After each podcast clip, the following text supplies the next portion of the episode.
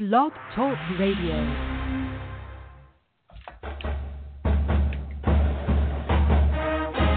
You are listening to Roll the Quadcast, a Blogger So Dear podcast where little old Charlie Brown is still trying to kick that football. Blogger So Dear is the go-to website for the best independent analysis of Wake Forest athletics.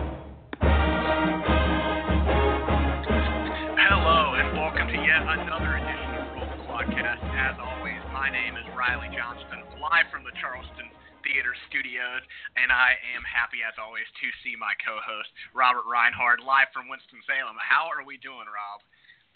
We are doing well. We had a bye week, no stress for the Deacs this week. So uh, after a very stressful couple of games, I, I think we could all use the break.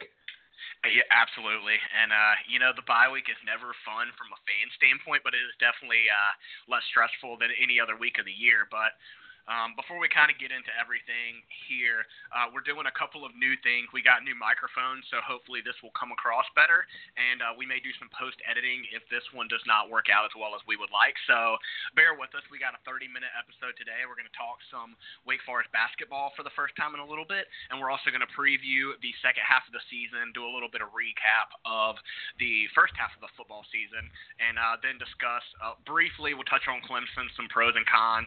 Um, not a ton to talk about there, in my opinion. Um, before we preview Georgia Tech in what is a pretty big game for both teams, um, Tech has lost two heartbreaking games to Tennessee and Miami yesterday, and they're a very good football team. And I believe Wake is also a good football team. Um, let's go ahead and start off with a little bit of basketball, Rob. Uh, Wake Forest had their Fan Fest yesterday at the Lawrence Joel Veterans Memorial Coliseum, and uh, you know, they never get too in depth on that, but it is our first taste of basketball. Can you go over a little bit what you saw? Um, just some, obviously, it was minimal exposure, and you're not going to l- learn a ton from it. But um, you know, the new scoreboard's up as well. So if you want to opine on that, then I'm sure a lot of people would love to hear what your what your thoughts were um, on how that looks as well. Sure. I guess I can start with the, the video board since that's what you just asked about. It's it's absolutely unbelievable in person. It is a state of the art video board. Um, it's sort of a mini version of the Cowboy Stadium video board where you have the two going across the length of the court, and then you also have two in the end zones there. So I think it's going to make for an unbelievable uh, fan experience. I think that's really going to improve. There are also four video boards. Uh, there's a video board in each corner, I think, that are going to display some stats. So I think that'll be nice in terms of keeping track of, of what's going on with the game in terms of individual players. And then it wasn't turned on, but there's also a, a ribbon sort of going around around the arena. So I think it should make for a, a really good environment. And I think those changes combined with a lot of the changes that they've done over the past several years with really incorporating a lot more Go Deacs, Wake Forest, um, you know, type signage throughout the arena. I think it's going to really feel like more of a, a, a great home court environment. And I think with our team being back to where a program should be, it's it's going to be a very great place to play, a very great place to watch basketball. But in terms of the basketball being played on the court, as you mentioned, you can only get but so much. But I, I think some observations that'll make mostly of the new guys, because we sort of know what we're getting with with the Bryant Crawfords and the Keyshawn Woodses of, of the world. But I was I was very impressed with Olivier Sarr. Obviously, you can only take but so much, but he had a nice stroke in several drills. He was he was shooting out he was knocking down threes. So I, I do expect him to step out some. He could potentially play some stretch four for us this year. I know we lost a big piece in Dinos Mitoglou, but uh, Sarr can't necessarily fill that role all by himself. But I think a uh, very fluid athlete could be a very productive player for us. I thought Brandon Childress again drills, but I think he's going to look to attack a little bit more. He looks more confident, um, definitely stronger. I think he's going to continue to he improved a lot as the season went on last year. I think he's only going to continue to improve. Chaundee Brown, very um, physical specimen for, for just a freshman. I think he's going to make a big contribution this year. Uh, Danny Manning sort of said as much afterwards. I thought Doral Moore also very improved from a physical standpoint. Those of you who follow Ryan Horn on Instagram, and I would strongly recommend following him on Instagram, um, have gotten a look into Doral and seeing how his body is transformed, and he appeared to be in much better shape. Um, not unbelievably fluid running up and down the court, but but for his size, I, I think it's very impressive what he's going to be doing. And then Terrence Thompson, um, I think he's going to be a nice addition. He's a little bit bulkier than I thought, so that that should help with the rebounding. So overall, very excited to see what this team looks like. A lot of interesting combinations that we can run. I know we were talking beforehand about um, you know, maybe four four guard lineups and things like that. So I'm excited, and I also think you know we'll see a little bit more Donovan Mitchell this year. He looked good knocking down some threes. Um, another fluid athlete, so he's another guy who gives us some versatility. So definitely excited for the season to get started here in uh, just a little, little over three weeks when we have our first exhibition game. Yeah, it's uh, definitely creeping up on us here. We're about to get in that exciting time for fans. Um, maybe not as exciting for the Blogger and So Dear staff when we're covering two sports, and uh, you're also kind of wrapping up the fall season as well with the Wake soccer team. Um, both soccer teams are doing very well, but the men's soccer team with another big win last night. So it's it's a very exciting time to be a Wake Forest fan. Um, touching a little bit, just kind of thinking ahead to the starting lineup, um, do, based on obviously once again minimal exposure, but based on what you saw yesterday, do you think that the, my my thought is the starting lineup will probably be Crawford, Woods, Chaundee Brown, Terrence Thompson, and then probably Doral Moore at the five. Um, do you agree with that notion, or do you think uh, anybody um, is going to dethrone one of those guys to, to uh, get the start? No, I think that would probably be my guess as well. I think the biggest really question marks moving throughout the year are, you know, how often do we go with with four guard lineups? How how do the minutes get split at the five? I think Sarr is going to be a player who, as the season progresses and he gets stronger, and he definitely has to get a lot stronger. Um, but I, I think he's going to start to see minutes at both the four and the five, and then I, I think you know when probably two of your better reserves are Mitchell Wilbekin and, and Brandon Childress, who are both very steady. Um, but your guards and, and your starters and, and Crawford, Woods, and, and, Brown are maybe the three best players on the team. Uh, how do you get all those guys minutes? And I think that's going to be where you see uh, a lot of those four guard lineups with Brown probably at the four. Woods could maybe play some four offensively and, and really stretch it out. So I, I would agree with your starting lineup. And, you know, I think in much more so than in, in years past, where we sort of known, okay, Dinos is going to play the four, John Collins is going to be the five, and there's a sort of set positions. We're getting closer, and I think we'll get even closer next year to not quite positionless basketball, but a lot of guys who have good size and length on the perimeter who could who could play some four, some three, some two, um, and it's going to be a lot for Danny Manning to be able to work with and, and craft. So, I, you know, I'm definitely excited to, to see what we do and, and see how he experiments in the non-conference season. I think the non-conference schedule is a, a lot weaker this year, which I think is a good thing. And I think it's going to give him a lot of opportunity to experiment with lineups and, and get things right-sized uh, for ACC play. Yeah, the big thing to me is that we we don't really hit the ground running. We've got Queens as an exhibition, and we've got Georgia Southern, Liberty, Drake, and then the um, U.S. Virgin Island or the Paradise Jam tournament, which uh, it was going to be played at the USVI. Now it's been moved to Lynchburg, um, Virginia. So we, Quite we might shift. get a good yeah, not not not exactly uh, the paradise that we were hoping for, um, but it is closer for Wake Forest fans. Um, it, it should provide a semi-home court advantage for us as well. Um, and we might play Colorado and Houston; those will probably be the semifinal and finalists. We should win that tournament, um, but you know we, we don't really have the, the toughest test five five games in. Then beyond that, Illinois may pose a threat to us out of conference. Um, Richmond's always solid. Charlotte has a very good guard in John Davis who could get drafted. Um, and then we have Tennessee, maybe at Coastal, but we've got time to you know experiment with that. What you were saying, positionless basketball, get uh, get minutes in there, see where we're going to play each guy. Um, and as we know, Danny Manning likes to um, experiment a lot with the substitution. So it sets up very well for him to do that. Um, but those are some good thoughts on the Fan Fest, and we will continue to ramp up our basketball coverage as we get a little closer to it. Um, we'll probably start some individual player profiles, um, get into some statistical analysis once uh, the KenPom stats come out here in the next couple of weeks. So look look look forward to that, and uh, hopefully we'll uh, have a, a, good basketball season and pick up where we left off last year. Um, but let's go ahead and shift back over to football. Um, let's go ahead and knock out the, the Clemson recap. There's not really a lot to say. Clemson jumped out to a, an early 14 to nothing lead. Um, Wake probably should have it should have been 14 to three. I maintain that Mike Weaver's field goal went over the the goalpost, but it's not uh, not reviewable, so that's kind of uh, irritating. But upright, I should say. Um, but Wake wound up falling 28 to 14. Uh, what were your overall thoughts about the game before we get into you know the the Kendall Hinton breakdown? Um, did you think we played well? Was it kind of status quo, or uh, what, what were your just overall thoughts about it um, in general? I guess yeah, status quo I think is a good way to to characterize it. I, I wasn't really thinking anything going into the game. I think Clemson's very good now. Obviously, we saw them go down at Syr- at Syracuse on, on Friday night, and certainly a, a major upset. I think they were three touchdown favorites, but they were playing with their backup quarterback. I think you you know it's tough. We we fell down early and really played lackluster on on on defense and, and, gave up those 14 points right away. And I thought the game was pretty much over. But I, th- I thought we continued to fight. I thought, you know, we started to manufacture some offense there there near the end. We just did not have the same uh, red zone execution that we that we've had throughout the year. One thing we've done pretty well is once we got inside the 40 or inside the red zone, um, getting getting touchdowns and not necessarily field goals, and, and that's allowed us to be successful.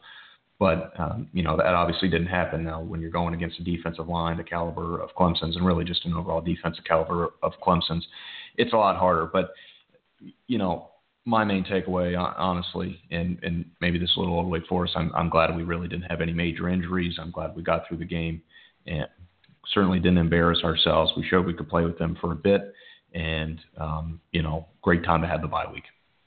Yeah, I agree, and just kind of touch on a little bit of something that you said. You know, finishing the ball, um, putting the ball in the end zone, heading into the Florida State game. I think we had scored on every single red zone opportunity. We were 18 for 18. Since then, we've had a lot of trouble getting the ball in and, and scoring. Um, so the la- the first four games, we had over five points per opportunity um, when we got the ball inside the opponent's 40 yard line. The two games against Florida State and Clemson, we were at 2.86 points per trip and 2.33 points per trip. So basically, what that means is we're not getting points when we get the ball deep into opponent's territory. And Florida State and Clemson obviously are two very, very good teams of um, very athletic as we we know based on their four and five star recruits. But um, that's something that needs to change moving forward. Uh, Wake doesn't necessarily have a ton of possession each game, and even though we're playing a little quicker this year, um, we we need to convert on those if we're going to win those those games. Um, I agree with the overall takeaway. I was a little disappointed that we didn't see John Wolford. Um, it came out that you know his shoulder that he had hurt against Florida State, non-throwing shoulder, um, uh, prevented him from playing the game. And head coach Dave Clawson said in the press conference that he was about 80%. So they decided to just go ahead and go with Kendall Hinton, which is the same thing that happened last year when Kyle Kern started against Clemson.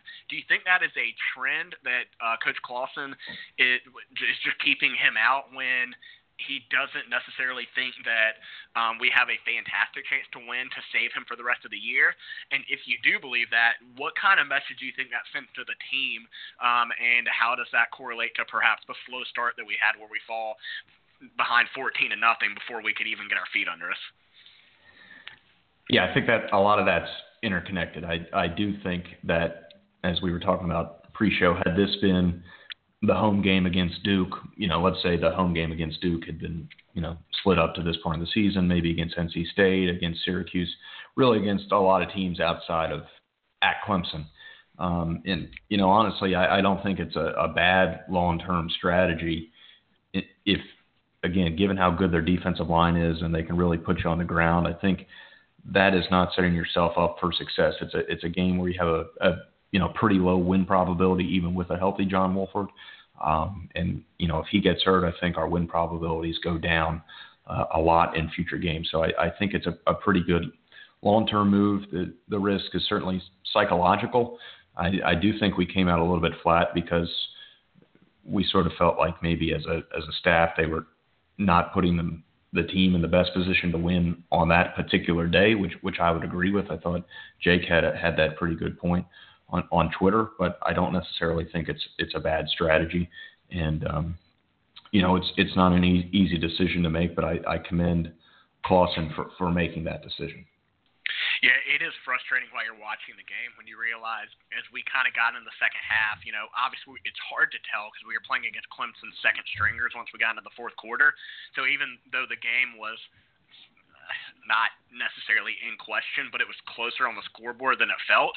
Um, Clemson was never in any real danger to lose the game, but um, when you have a defense as good as ours, you have a chance to win every game.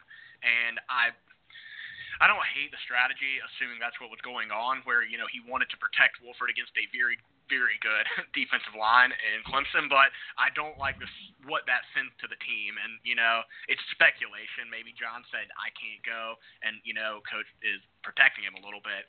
Um, but with the bye week this week, it, it's behind us now. But I would like to see us try to win every game, even if the long term. Um, you know, there's no guarantee he's going to get hurt, but I kind of I see both sides. It's just frustrating when you're watching the game um, to not feel like you, you have the best chance. But let's talk a little bit about Kendall Hinton as well, because that's been a point of contention over the past couple of years.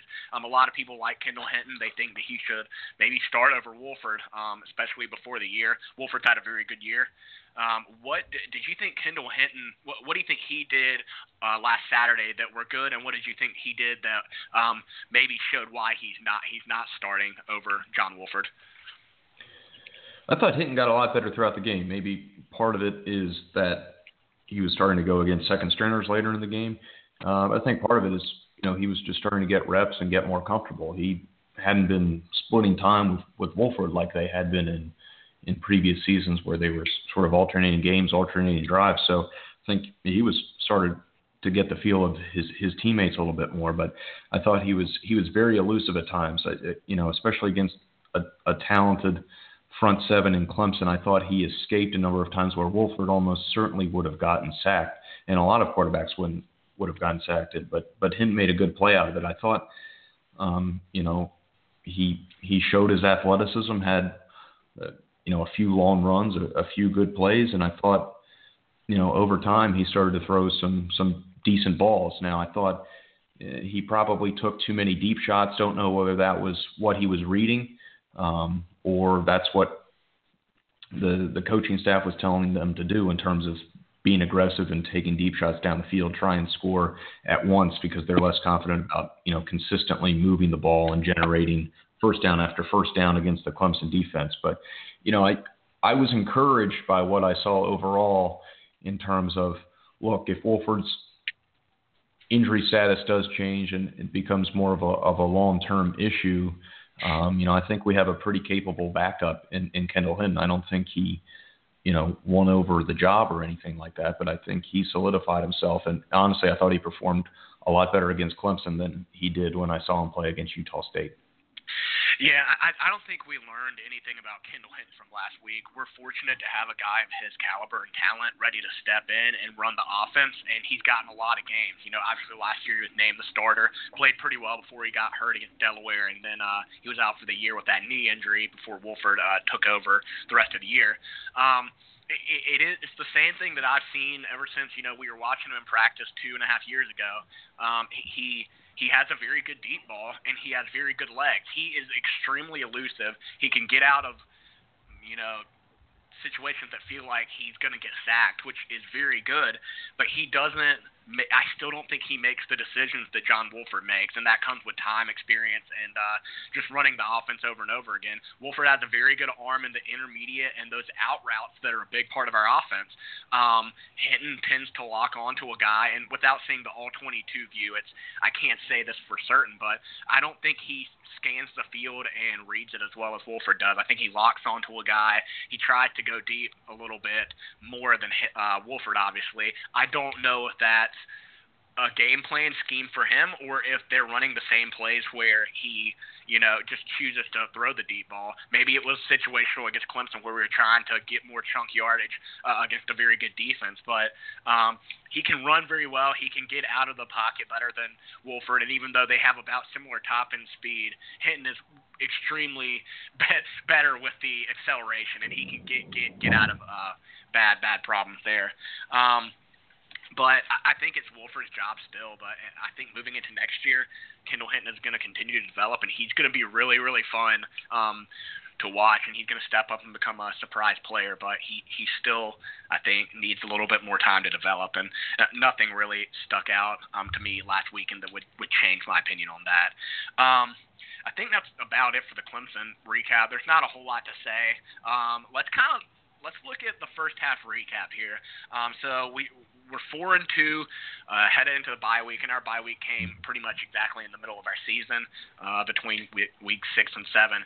Wake currently ranked 79th on offense in the S&P Plus and 16th on defense.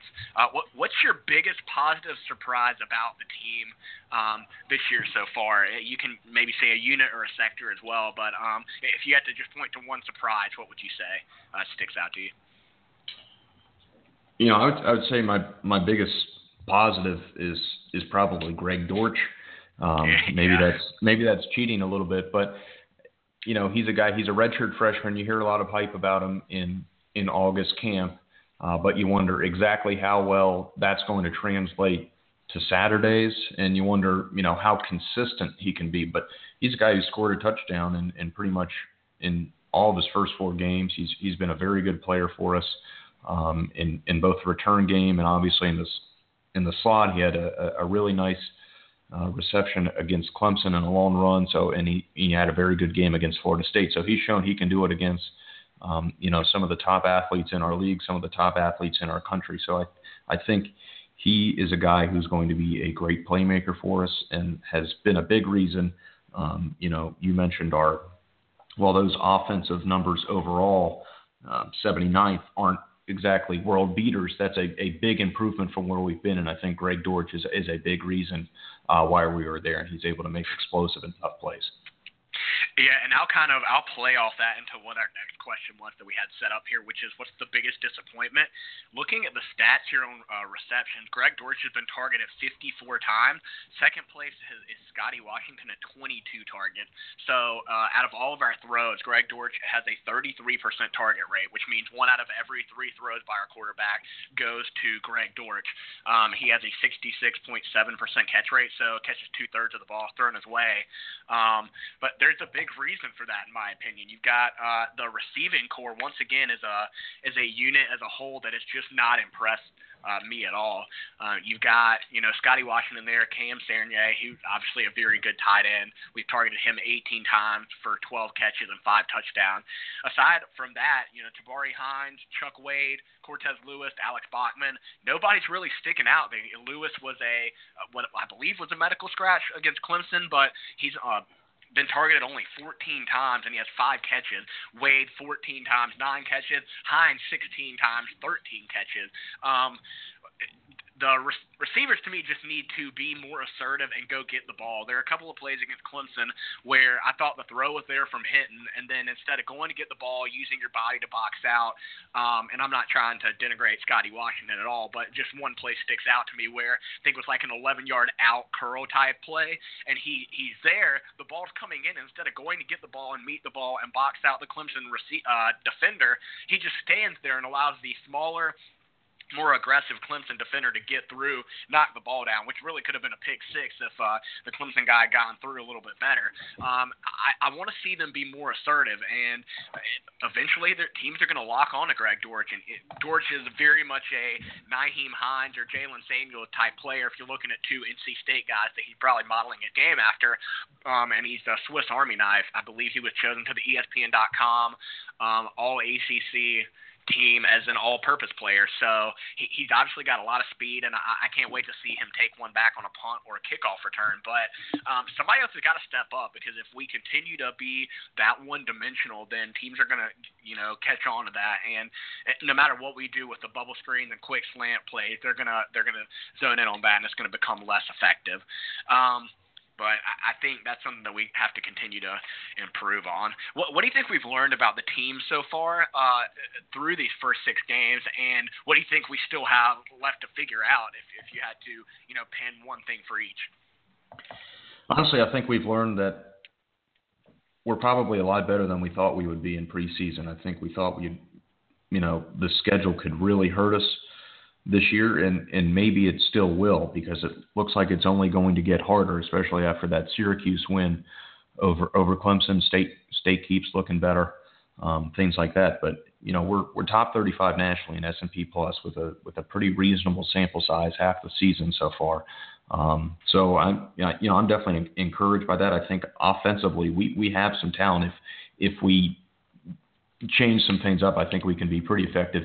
Biggest question mark honestly going to the season is more of a results thing, not necessarily a process thing. But but can we get a, win in one of these next three games? Can we knock off Georgia Tech on the road? Can we find a way to beat Louisville at home, who just lost a, a bad loss against Boston College at home? They allowed 45 points to Boston College.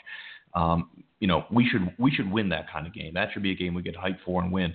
Can we, you know, play tight at, at Notre Dame, and, and, can we find a way to to beat State or Syracuse? Because I, I, think we should beat Duke at this point. So, you know, my biggest question mark is can we get more of a, a signature win, uh, for lack of a better term? I think we can, um, but we need to see it. Came up short at against Florida State. Uh, can can we come up big in, in one of our bigger spots? Yeah, I agree with that. And the S&P rankings actually just came out for this week. Wake moved up five spots without even playing. Really, probably just uh, more of the teams that were playing. They continue to win, and our schedule continues to get harder. Um, a big chunk of that's probably our win over Boston College, who knocked off Louisville. Wake is now 29th overall. Georgia Tech fell to 27th overall after losing a, a real heartbreaker in Miami. They should have won were it not for a very lucky catch on fourth and 10. Um, Wake is 72nd in offense now, 14th on defense, and 102nd on special teams, which does not surprise me given our poor special team play the last few weeks.